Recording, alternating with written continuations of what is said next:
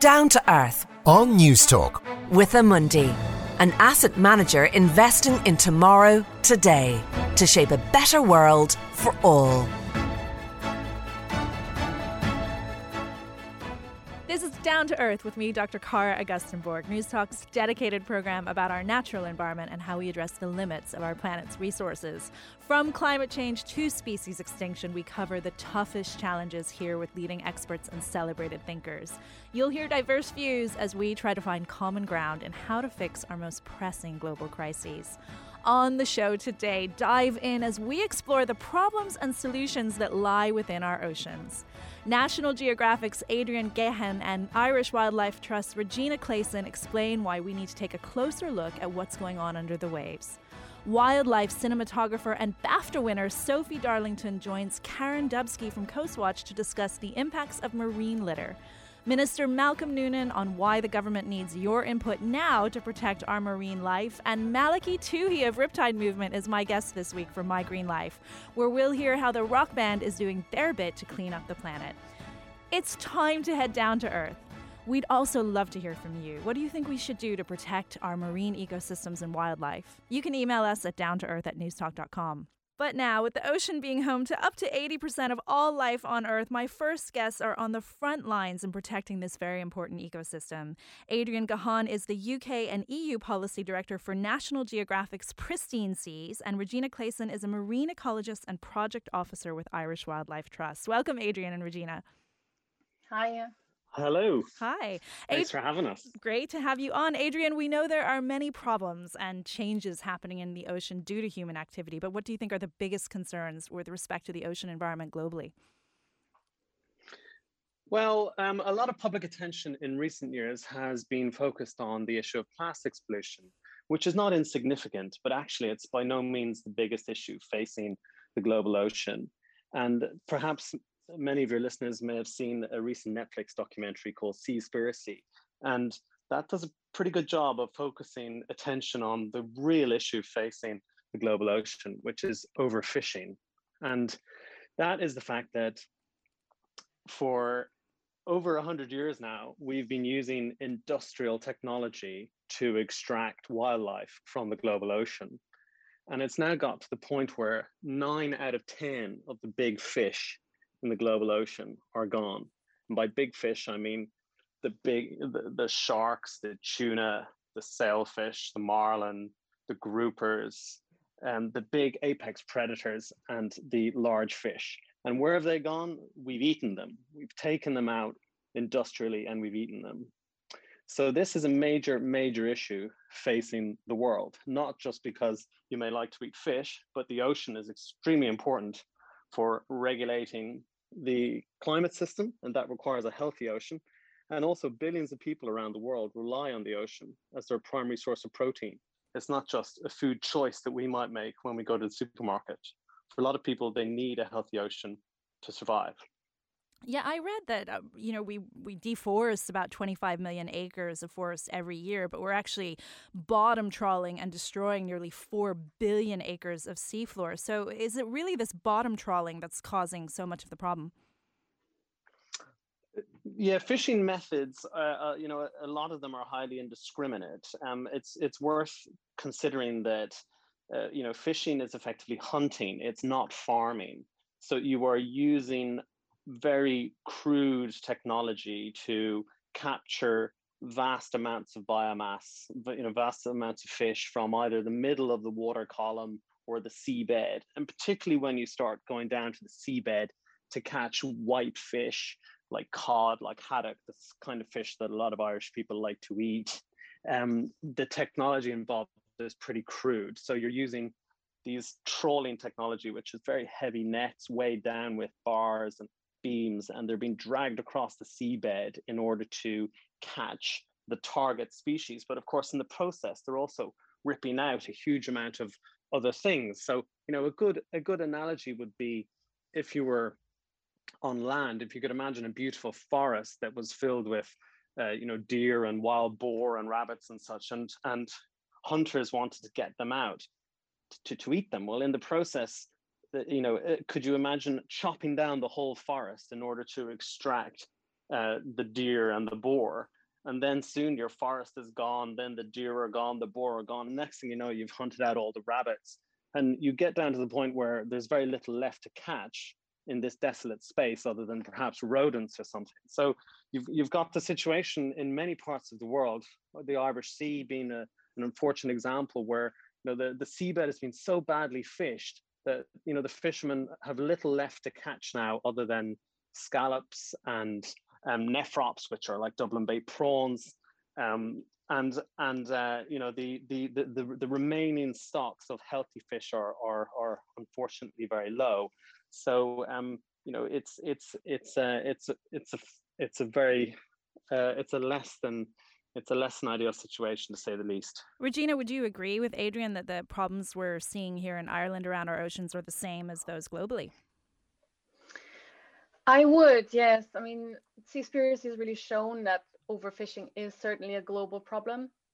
And particularly in Ireland, um, yeah, we do see the effect of bottom trawling quite severe. So Adrian has already mentioned that we've lost a lot of our larger fish and actually um, the extent of that in Ireland is quite severe. I mean, the physical disturbance of the seabed um, occurs on around 13% of Ireland's maritime area. Just to put that in perspective, that's about the size, nearly the size of the island of Ireland again. So we are really physically disturbing the seabed to a really great extent, and that is having a severe impact on the entire ocean functioning. And if you throw in um, climate change as well. I mean, the, the, what a lot of people don't know is the seabed stores a lot of carbon. And if you disturb that sediment, you're releasing that carbon. So we are disturbing not only really important ecosystems, but also really important uh, carbon sinks. So you, you've both summarized the problems really well. What are the solutions to addressing this problem? Maybe we could start with Regina. Yeah, I mean, getting back what we've lost is a big challenge. And um, part of that solution are, for example, marine protected areas, um, which essentially are areas in the ocean that are set aside to restore and protect nature. And as I already said, the ocean's, ocean is our biggest carbon sink. So if we simply left some areas alone, didn't trawl them, um, you know, didn't take out a whole lot of fish biomass, just left the nature to their own device to its own devices, um, we could already, um, yeah, that's already a big step in the right direction. But of course, fisheries management is also a very big factor in this. Adrian, would you agree? Uh, yes, I would agree. So these are the two uh, best ways to prevent overfishing. One is to have better managed fisheries, which requires uh, quite a lot of science, a lot of government uh, intervention, and a lot of cooperation from the fishing industry. The other option is, is a lot simpler, which is to have these marine protected areas, which, which Regina mentioned. And these are simply parts of the ocean set aside where fishing cannot take place. The most effective types of MPAs, as they're called, are no take MPAs, whereas other types allow certain types of fishing like stationary pots and gill nets, but they would ban the most destructive types, which we mentioned, like the trawling and dredging. But I've got some very good news for you, which is that my colleagues at National Geographic have conducted a global study of ocean priorities, uh, of parts of the ocean that you would want to protect if you wanted to, um, you know, increase uh, the amount of fish in the ocean, if you wanted to protect biodiversity, and if you wanted to prevent carbon emissions. And actually, the results are very positive, and they're very positive for Ireland because it's not the case that if you if you close an area to fishing, then fishermen lose out. In fact, it's the opposite. If you close an area to fishing, then you get this wonderful bounce back in the in the fish life within the closed area within a very short period of time, a few short years.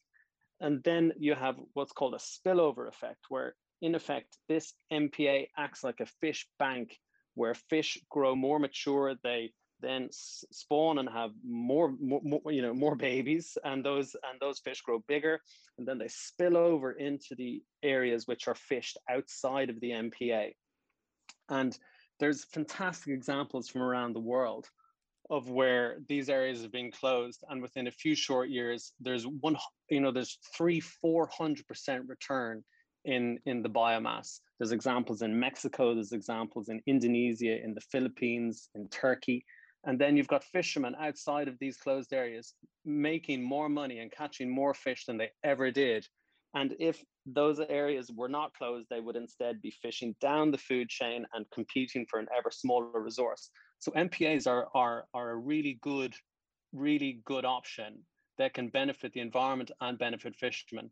Now, Ireland, unfortunately, only has um, two, just over 2% of its territorial waters designated as MPAs. And of those, none of them are effectively managed or enforced. So it's not a great starting point. But good news is that Ireland has signed up to a high ambition coalition of countries, which is nearly 60 countries now around the world, including the European Union, that want to protect 30% of their seas by 2030. And that we hope is going to be included in a UN global nature deal that's been negotiated this year. And we hope will meet in Kunming in China in November. And we hope that this 30% by 2030 of protection of the ocean and the land will, will, will be secured. I like what you're saying that the solution to this is so simple. Like unlike climate change, where we we have to implement all these new technologies to get us off fossil fuels, what you're saying is if we just leave the ocean alone or parts of the ocean alone, uh, it can actually rebound and and solve the problem. But I have to say, Adrian, I was really surprised recently. The UK has a lot more marine protected areas than we do, uh, and yet recently Greenpeace was out there dropping giant boulders into these marine protected areas to try and stop fishermen from bottom bottom trawling them. So are these MPAs actually working if fishermen can still go in there and bottom trawl, trawl the areas?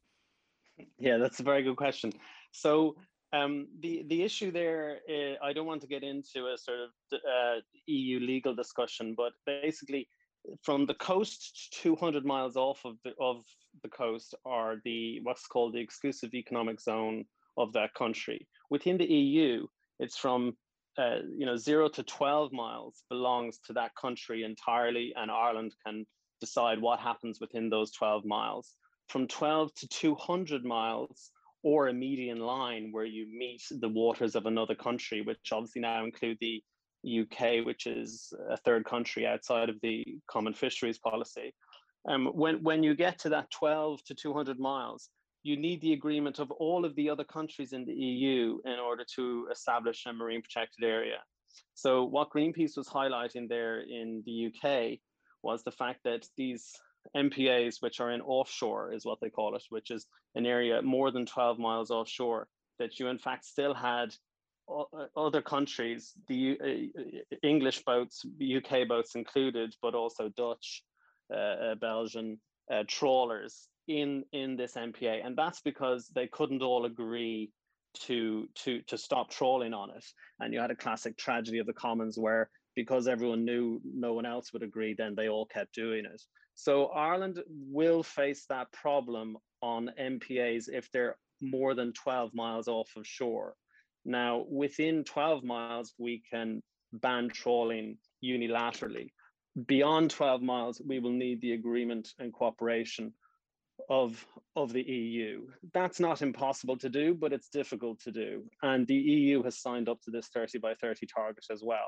So it's up to the Irish government and the people of Ireland to, you know, assert uh, its its its its claim uh, over the zero to 12 and to push hard at an EU level to try and get an agreement on properly protecting MPAs between 12 and 200 miles or 12 in the median line.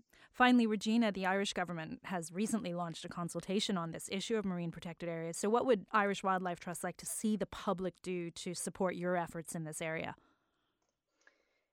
Yes, um, there is a really important report out for public public consultation, and what we've done is we've kind of simplified it because it's a very long report. It's 300 pages long a lot of information in it. Anybody that wants to read it, absolutely welcome to. It's an incredible piece of work. Um, but we have simplified it a little bit on our website. So we are calling on people to engage in this public consultation because MPAs are so important, but we have a lot of work ahead and we need the public to really support this report. It's, it's great, it's brilliant, it has great recommendations for the government. So if you could go on our website at iwt.ie forward slash action and engage in this public consultation, it would really, really help. Yeah, I was on there last night, and it, you've made it really simple for the public to have their say in these marine protected areas. IWT.ie is the website. Adrian Gahan and Regina Classen, thank you so much for joining the conversation on Down to Earth. Up next, wildlife cinematographer and BAFTA winner Sophie Darlington, who's worked with Sir David Attenborough, recounts her experiences around the world making films alongside our own Karin Dubsky from Coastwatch. Down to Earth. On News Talk. With Amundi, an asset manager investing in tomorrow, today, to shape a better world for all.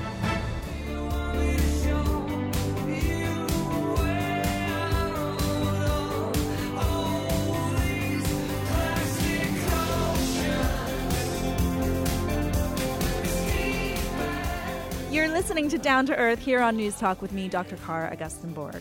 We're playing Riptide Movement's Oceans because in a little while we'll be talking to singer songwriter Malachy Tuohy about his green life, where we'll hear how the band is doing its bit to clean up the planet. Now, we've already highlighted several of the problems beneath the surface of our oceans, and my next guests have dedicated their lives to inspiring the public to act in order to solve the problem. Sophie Darlington is a, a BAFTA award winning cinematographer who has worked on feature films for companies such as Netflix, National Geographic, and BBC, including several films narrated by Sir David Attenborough. So lucky. And Karin Dubsky is a marine ecologist working in Trinity College Dublin, a notable environmental activist here in Ireland, and co founder founder of Coastwatch Europe. Welcome to the show, Sophie and Karin. Hello, Cara. Thank you for having us. Thanks so yes, much. Thanks a million, Cara. It's thanks. lovely to be here. Lovely to have both of you. Sophie, you've been all over the world for more than 25 years filming beautiful documentaries about our natural world, including the marine environment. So, what changes have you seen in that time?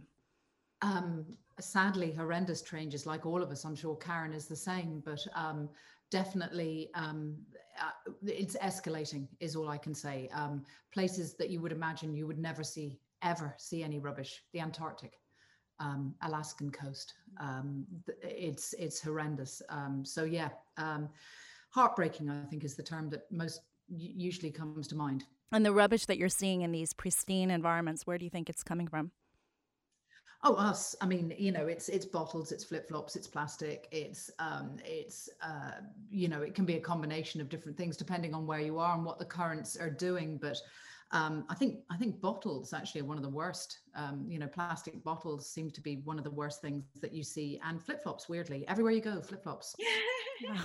Coming from Ireland, that's flip flops aren't really a thing here. Karin, uh, maybe you've seen flip flops on the beach in Ireland. Coastwatch oh, has been conducting marine litter surveys every year here for more than 20 years. And I know you helped design the Blue Flag Beaches Award program here in Ireland for, for clean beaches. Are you seeing the same experiences here that, that Sophie talks about all over the world? Yes, absolutely. Um, and I think there's there's the world footprint, like the flip flop, which might come across from America if we're on the west coast, or from the UK, or locally grown if we're in the Irish Sea, because each area has its sort of its own fingerprint. And then we have a lot of locally generated waste as well. So um, you know, your your hotspots might be in an estuary, which gets the double whammy. It gets the stuff coming down a river, and it gets what is washed up in storms, and then catches in an estuary. And in a way, you could think of it as the sea is trying to do us a survey. It's sort of giving this stuff back on a pan and saying, "Will you ever just lift it off now?" Would you say that COVID has has changed the marine litter that you're seeing over the last year? Yes, absolutely. We see the new um, face masks and wet wipes have like wet wipes. We in our Coastwatch survey we uh, log a whole pile of different types of 27 different types of litter eh, categories and wet wipes have really shot up. And um, the uh, because of this extra cleanliness. Remember when COVID started and uh, every news bulletin had a wash your hands, wipe, wipe everything down. So that is the response to it. And then the um, the masks, uh, yeah, whether people are losing them or whether they're discarding them, but definitely, particularly around car parks, and now also washed up in the tide line. But the wet wipe one, I would be far more concerned because a lot of that comes through toilets and causes stormwater overflows. Yeah, I'm surprised you're saying wet wipes because I thought that the media had done a pretty good job over the last couple years to inform the public that wet wipes aren't biodegradable and that we shouldn't flush them down toilets and that they have plastic in them. So, what more should we be doing to educate the public and, and try and stop this from happening? Um, I think the Irish government approach on this one is a bit like the plastic bag tax, a, a really a leader Ireland is going beyond what the EU says, which is information for the public. Uh, unfortunately, there's a lot of misinformation about because industry has now put flushable on a lot of their new uh, wet wipes, which aren't strictly speaking plastic, but behave exactly like plastic. So the Irish government's propose, uh, or proposal, assuming that it doesn't get shut, da- shot down in the EU six months period where it has to be agreed is to ban wet wipes, which are for non medical use. And that is because there was a massive campaign by media, like you said, Cara, to please don't flush them. They're still being flushed. And added to that, industry has now put in the, oh, I'm flushable, please use me crazy. Sophie, you've been educating the public about nature through films like Our Planet on Netflix and A Perfect Planet on BBC. But let's have a quick listen to a trailer from The Perfect Planet now. From volcanoes to weather systems, ocean currents to the heat of the sun, these forces allowed life on Earth to flourish.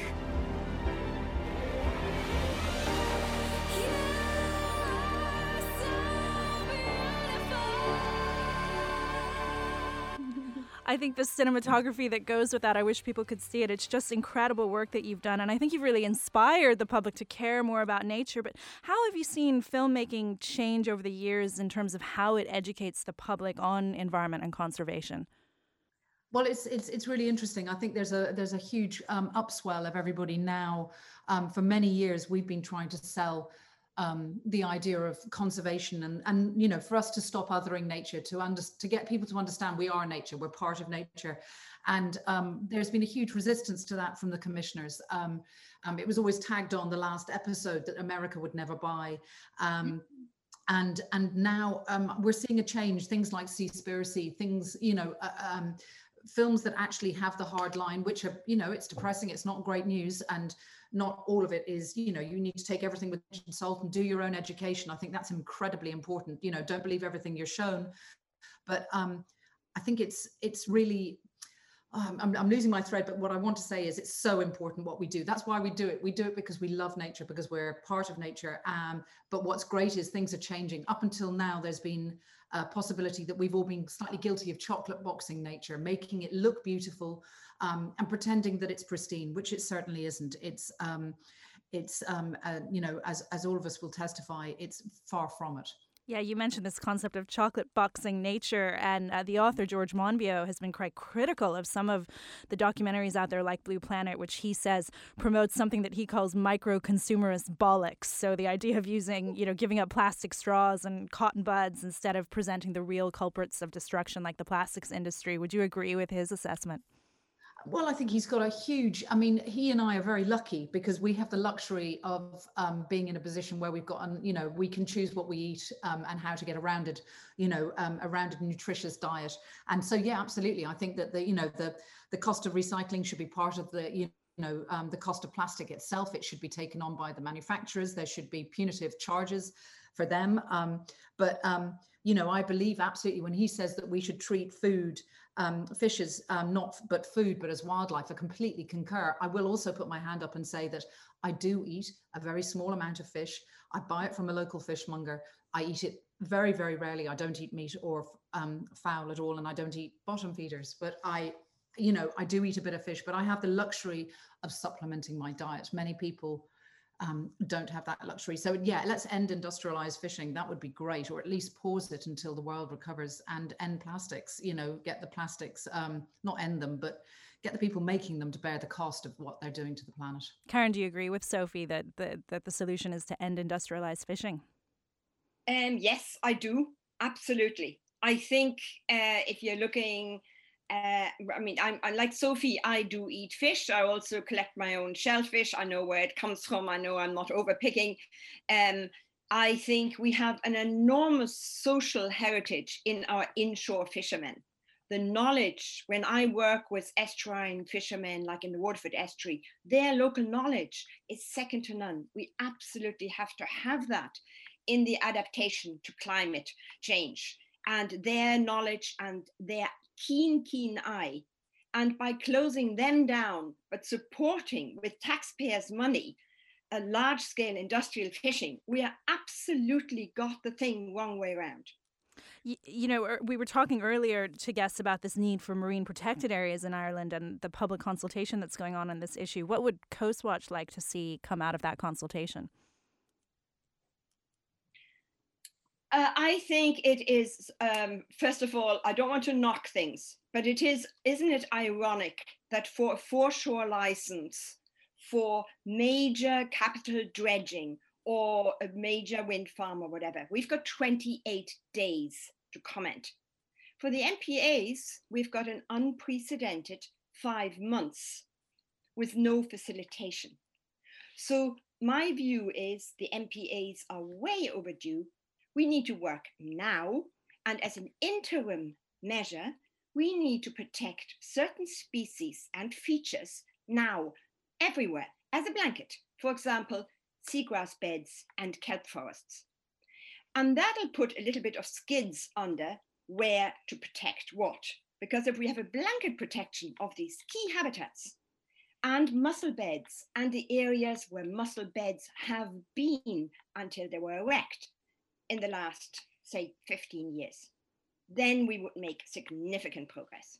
Sophie, you mentioned Seaspiracy earlier, and last week we were speaking to a comedian here, PJ Gallagher, about his green life, and, and he mentioned that documentary and said that all these documentaries on Netflix are kind of the same. They're 90% gloom and doom, and then they try and roll it back in the last 10 minutes to give you hope and give you a solution, but by then you're too depressed to deal with it. Would you say that that's a problem in trying to communicate these kind of problems through documentaries and films to the public?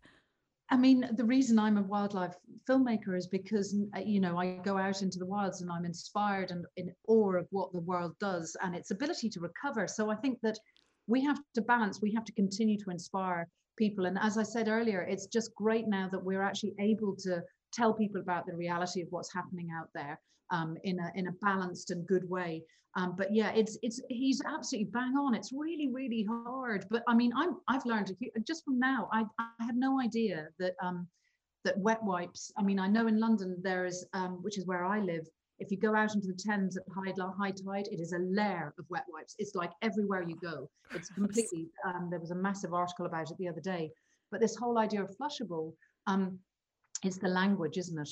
Um, um, so yeah, I would I would say that he's absolutely right about um, the films being depressing, but I think that we we have to show the reality, but we also have to remind people why they're so why we're so lucky to have it and stop othering nature. I think that's what I'd like to do. Um, you know, um, uh, just remember that we're part of it. Yeah, th- that connection to nature is really the key. And, you know, I think Karin Coastwatch has promoted a lot of citizen science initiatives to, to get people to connect to nature over the years. And it's a great way to help individuals get involved in, in helping to solve environmental problems by gathering data and informing scientific research. So, with Biodiversity Week coming up in May, what have you guys got planned regarding citizen science efforts? Uh, well, we're hoping to uh, map more of those key habitats, which we would like to see protected everywhere. Because if you don't know where it is, then you, you mightn't map it, obviously. Uh, so we're calling on people to uh, get the exact areas of seagrass, or sometimes known as eelgrass. Zostera noltii is the little baby one, which looks quite inconspicuous.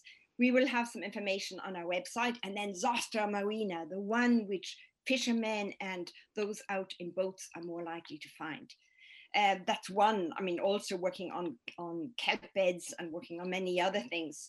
So we'll roll it out over the weekend. But as we are uh, on radio, just one thing which is wonderful for families to do or for, for anybody to do: go out at dusk or dawn instead of the or additionally to your bird chorus listen to the chorus of nature in the intertidal as the tide is just going out and the winkles all go click clack click and the limpets go crawling back to the area where they live. It is a magic sound. It's just very very quiet. You have to listen for about five minutes to get your ear in that sounds like something I'm going to need to do tomorrow morning. And people can go to coastwatch.org to find out more about the kind of citizens of science initiatives that you have going on and, and how they can get involved.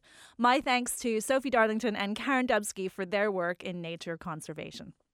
I'm joined now on Down to Earth by the Minister of State for Heritage and Reform for the Government of Ireland, Minister Malcolm Noonan, who joins me today to discuss the government's new efforts in marine protection. Welcome, Malcolm. Thank you. It's great to be here, Cara. Thanks for coming on. We've been discussing the problems with our marine environment on this week's show. So, from your perspective, how does Ireland fare in both the extent of the problems in our marine environment and, more importantly, I think, how we're responding to those problems? Well, I suppose in in uh, European terms, we probably don't fare too great. We have a, a current marine protected area network of about 10,500 square kilometres, about 2.1% of our total maritime area of, about 490,000 square kilometres. So if you look at Ireland's maritime area, it's seven times the, the size of our landmass. So if, if we look, include the seabed, uh, Ireland is one of the largest EU countries, but we have a very low level of protection. So we're, we're setting about to set, uh, to put in place a, a, coherent network of marine protected areas, and these are geographically defined maritime areas within uh, certain protections for conservation purposes. So that's uh, our big plan, and um, it's set out in the programme for government um, to move towards a 10% MPA coverage uh, under the Marine Strategy Framework Directive as soon as we can, and to move towards 30% of marine protected areas by 2030. It's a big ambition, um, but we're in the public consultation phase of that now, and it's really quite exciting to be part of it. I think it will come as a surprise to people when they find out that we're only protecting 2% of our waters. And, you know, you've said you have this new commitment in the program for government to go to 30% by 2030, but the previous government had a commitment of protecting 10% of our sea by 2020, which obviously didn't happen. So, how can you ensure that this government isn't just paying lip service with yet another target that won't be achieved? Well, a number of key components are falling into place right now. The, the Marine Spatial Plan, the National Marine Planning Framework, uh, and the Maritime Area Planning Bill, they're complementary to this process. Uh, I think what what I, I, find in this government is that there's a, a, general thrust among all of the government partners to move towards this. We know that we are in the, in the depths of a biodiversity emergency. We have we will have a new national biodiversity action plan uh, moving forward uh, from later this year. So I, I think there's a a, a, demand, not just within government, but a demand from communities. And, and something we're finding within the public consultation process is communities, uh, coastal communities are contacting us and saying, we'd love to be part of this. We want to be part of it. We're talking about, you know, heritage uh, MPAs down in Waterford Estuary, uh, other types of MPAs up in Donegal. So there's a really good uh, demand for it. And, I, and we think that's really encouraging. I think the last year in particular has proven uh, that our closeness to nature and our reconnection with nature has been a really um, fantastic outcome of what has been otherwise a really, really tough year for everybody. You mentioned this new biodiversity action plan. This is the fourth biodiversity action plan that the government has put forward. I can't recall anything really changing in action plans one through three. So, is this fourth one just another plan that doesn't get implemented? No, it's not. I mean, the, the last biodiversity action plan, we met with the biodiversity forum a number of weeks ago. They gave a pretty damning review of the last uh, plan. And, and really everything stems back to resources. And that's really what we're trying to do, build resilience within our department to bring up staffing, boots on the ground, uh, more scientists, more ecologists, I think that's the really critical part of all of this work that uh, Ireland has, I suppose, for too long. And it's, it's, I'm not laying blame at anyone's door. I think it's really just, uh, you know, we've gone through economic crises and sometimes nature falls down the priority list. But I definitely think what's happening now is that, as I said, I think communities are now saying to us, we actually want this. We want you to act for nature. Young people have been out for Fridays for Future, not just for climate, but also for biodiversity. And I think that's really important that we respond to that. So, eh, at a political level, uh, constituencies wanted people, uh, politicians are saying, actually, our constituents are saying to me, and that we actually want change. And I think that is giving a good background to putting in place the resources. We, we, we secured a huge increase in funding for National Parks and Wildlife Service this year. Uh, we're undergoing a review process for that, for that now, which is really important. And I think all of these things combined will hopefully start leading us towards a much more concerted, defined, and committed effort over the next decade, the decade of ecosystem restoration, uh, to move towards a, a much stronger and interactive relationship with nature. Last week on Down to Earth, we talked about the just transition and this new kind of restoration economy that you've referred to with new jobs and things like restoring peatlands to help them absorb more carbon and address climate change. So, what kind of just transition do you envision for fishermen if we're talking about giving them less access to fishing waters by creating more of these marine protected areas?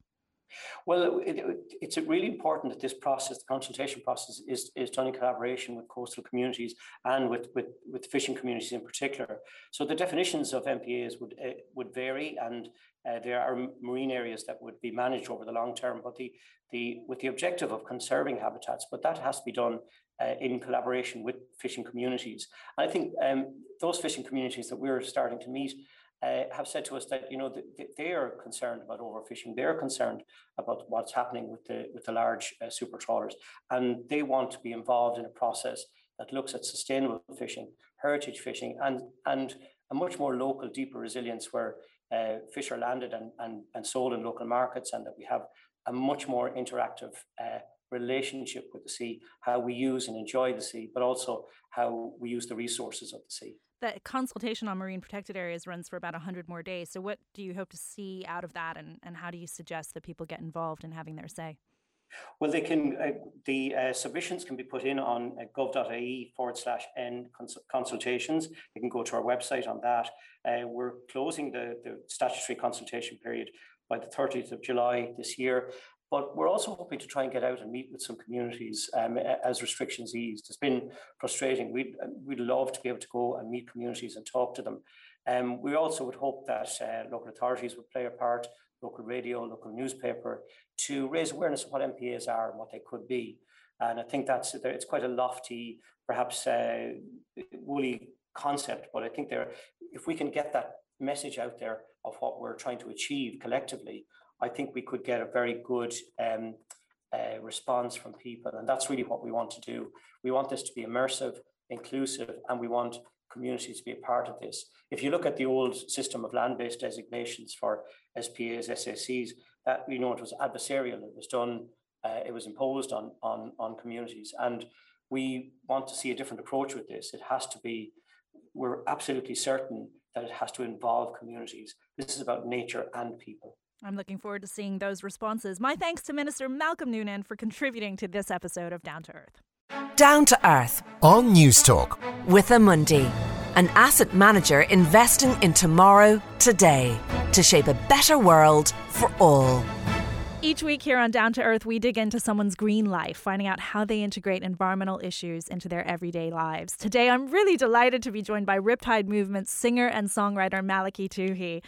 Malachy, I think it might come as a surprise to listeners to hear a rock star discussing his green life. So, just how interested in environmental issues are you?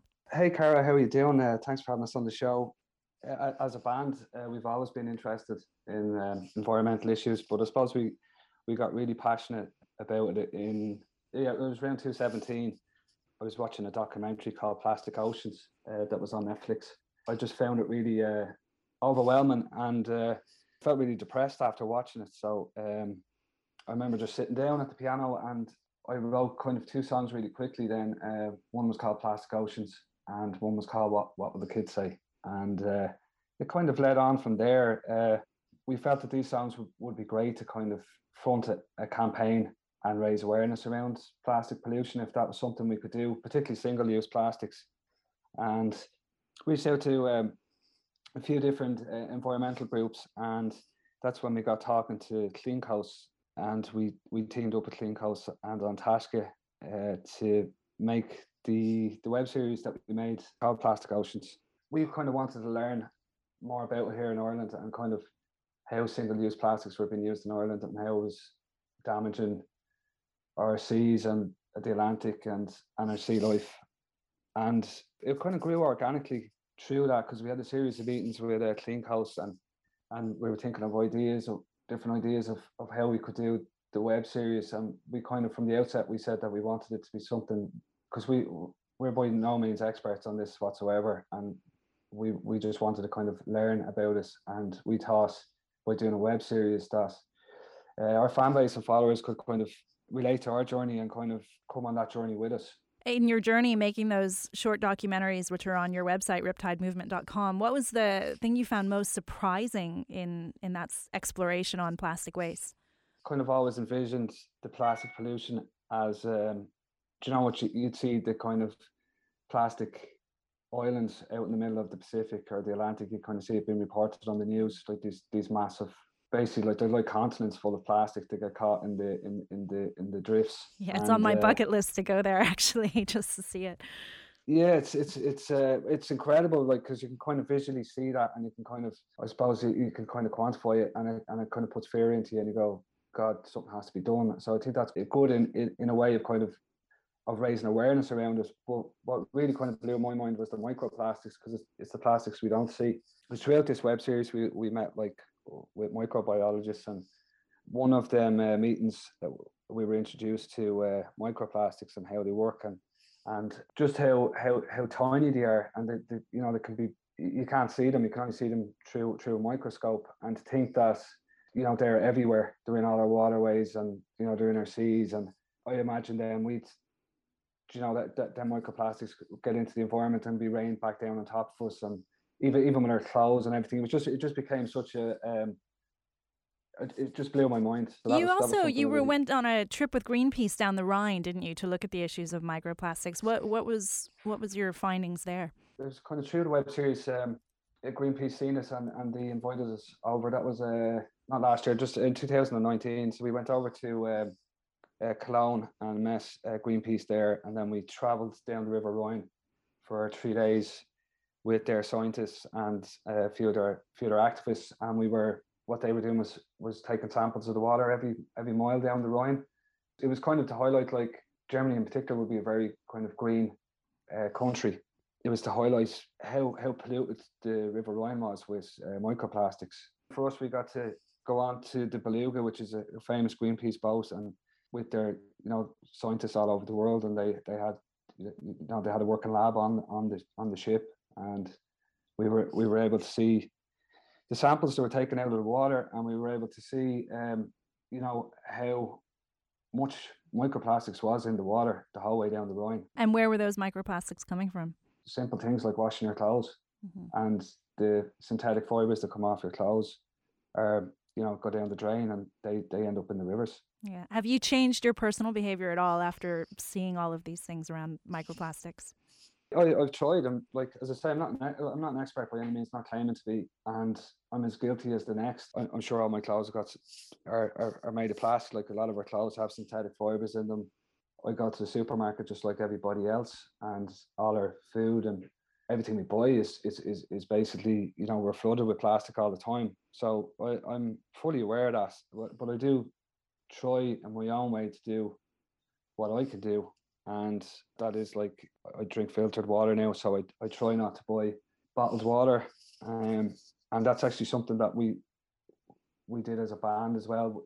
Like most bands would have riders, and most artists have riders, and sure all the listeners know what, what riders are. It's usually like you know, crates of beer and and um, and you know all, all the kind of all the kind of good stuff that you get in a green room like only and, blue M and M's or something like that, right? yeah, we wouldn't be as um, I suppose prima donnas. You're not divas. As, as, as, as some other, as some other artists, but um, one of the things that we we thought we could do was uh, like we we we'd have a big enough crew with us as well, and um, we'd go through an awful lot of water. So like every venue we'd arrive, well, we'd be on tour. Every venue we go to, there could be like forty eight, maybe even even double that, um, forty eight bottles to eighty bottles in our green room every gig we do, and you, you go through gallons of water because it, the, the shows are very energetic.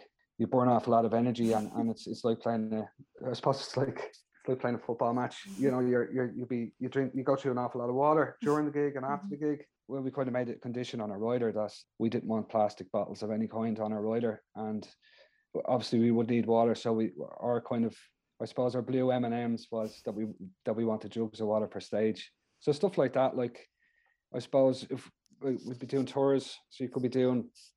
Know, we could play anyway anywhere up to 100, 150 gigs a year. So that's a lot of bottles. You know, if you're taking 50 plastic bottles off off the rider every night, that's um, that's a big you know, impact. That's yeah. That's well, it's a big impact for us for I suppose a small crew, and then even stuff like um, with the now I know I know at, at, at this time it's uh, it's a lot different because because of COVID. Mm-hmm. Uh, and there's a there's an active virus out there at the moment, so it's very hard to kind of use things like uh, you know bring cups. You can't really go into coffee shop and use use your own bring cup anymore because, for obvious reasons. But that that was something that uh, that, that that we did as well uh, when we were on the road because um, we could be on the road from it from traveling from city to city across Europe or wherever we were, and you know you're you're kind of you're traveling all day, and that's a lot of stops at the garage, and it's a lot a lot of cups cups of coffee, mm-hmm. and uh, to be usually seven of us traveling at one time, so we might we may stop four or five times during the day, um, you know, to fuel up and and to get uh, coffees and stuff. So, you know, you're talking 30, 35 yeah. uh, cups a day. So on on a tour, it works out a lot as well. You know, yeah. over, over a year. Travel so is stuff tra- like that. You know, travel is obviously a huge part of being in a band, and, and we're aware of its impacts on climate change. So Coldplay announced in 2019 that they were no longer doing tours until travel became env- or touring became environmentally beneficial. So how do you deal with that impact of having to travel for your work and for your gigs? Um. Well, as yeah, as I say, you know, um, we're we're we're as guilty as the next, and that's why I don't want to be kind of preaching about this. It's it's just kind of this is a the whole idea that web series and and everything that we do is just kind of it's our journey and us us kind of learning about uh, about the environment and trying to do our best. And travel is is it's just part and parcel of um, excuse me of um, of the touring industry. You know that's that's our main industry and. Um, it's very difficult. Uh, you know, we're we're obviously on an island, so we need to, you know, you can only only get off it on a ship or on a plane, and um, you know that's that's going to leave a big carbon footprint. Have the restrictions and, on your ability to do live gigs due to the pandemic changed your opinions on the need to travel? Um. Yeah. See, I, I, I guess I love travel. Like I'll just be honest with you, I, I love traveling. So I guess the issue is like what you were saying with Coldplay is that um, we have to try and find ways of fueling planes and and we're, we're doing it already with cars, aren't we? With electric cars and and and that you know that's mm-hmm. in ten years' time there should be no more kind of petrol or diesel engines. So we are definitely moving in that direction. So I don't. The issue I think shouldn't really be like everybody loves to travel so it's kind of finding a way to travel sustainably. That's that's that's where we're trying to get so to. if the technology became available maybe to gig virtually as like avatars in some kind of 3d vr platform would you be up for making that switch or do you feel like live events are really essential? Uh it, it's um like the avatar thing would be brilliant um but it can never make up for the the real thing you know? It's it's uh it's it'd be amazing. I, I can see the value in it for someone that is. I, I can see the value even now during during COVID times. You know, like a lot of artists are playing, um, you know, Facebook live gigs and stuff, and it's and it's it's great for for the artist and and and for for everybody for the punter. You know, you you can tune in from your sitting room and and watch a gig, but it's and and you can you know you can kind of chat uh, on the comment section with with with other people that follow yeah. the artist or the band. So it's like a community. So there's definitely a place for it. There's definitely a value for it. But in terms of the real thing, it doesn't come anywhere close to it. So, um, so you're still going to gig when everything opens up. My only experience of festivals has been in Ireland, where my heart is usually broken at the waste left behind at events like Electric Picnic. So, what's been your experience of festivals around the world? Are there are there any that are actually sustainable yet?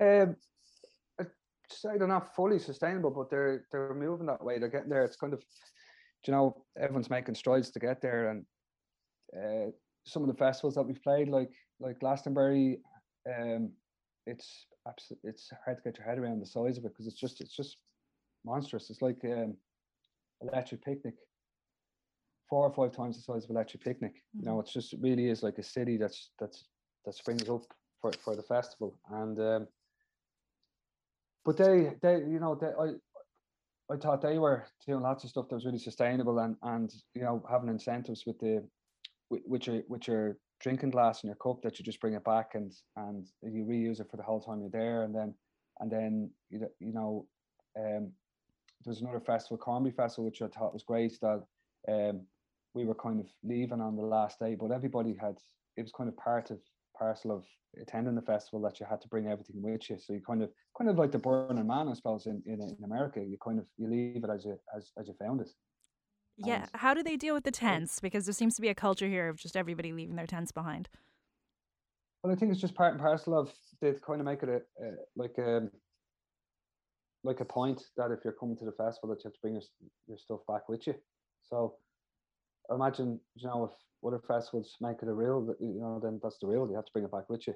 And or, everyone or, just does or, it. There's no yeah, enforcement. Like, like if there's there's a million ways of doing it. I'm just kind of thinking, but outside if there's a deposit scheme where you everyone has to pay 50 euro or 100 euro as they go into the festival, and you get it back once you have your tent under your arm and all your stuff with you on the way out yeah, I have 100% lobbied for that to no avail with Electric Picnic. But I think your experience resonates so much with several of our other guests on Down to Earth this season, and hopefully with our listeners too, because you've you've tried to implement little changes in your life and your work in order to help solve a big global problem that can otherwise seem really depressing. So Malachy Tuohy of Riptide Movement, thank you so much for sharing your green life with us on Down to Earth. Yeah, thanks for having us on, Cara. Much appreciated. And best luck with the show. And that's it for this episode of Down to Earth. Thank you for listening, and thanks as always to my producer, Alex Russo, for this episode of Down to Earth. Don't forget you can subscribe to the series on podcast at newstalk.com or on the Newstalk app. The last 12 weeks have been an absolute pleasure. We hope you've enjoyed listening as much as we've loved making it. Playing us out of this series is Riptide Movement's What Will the Kids Say? Stay curious.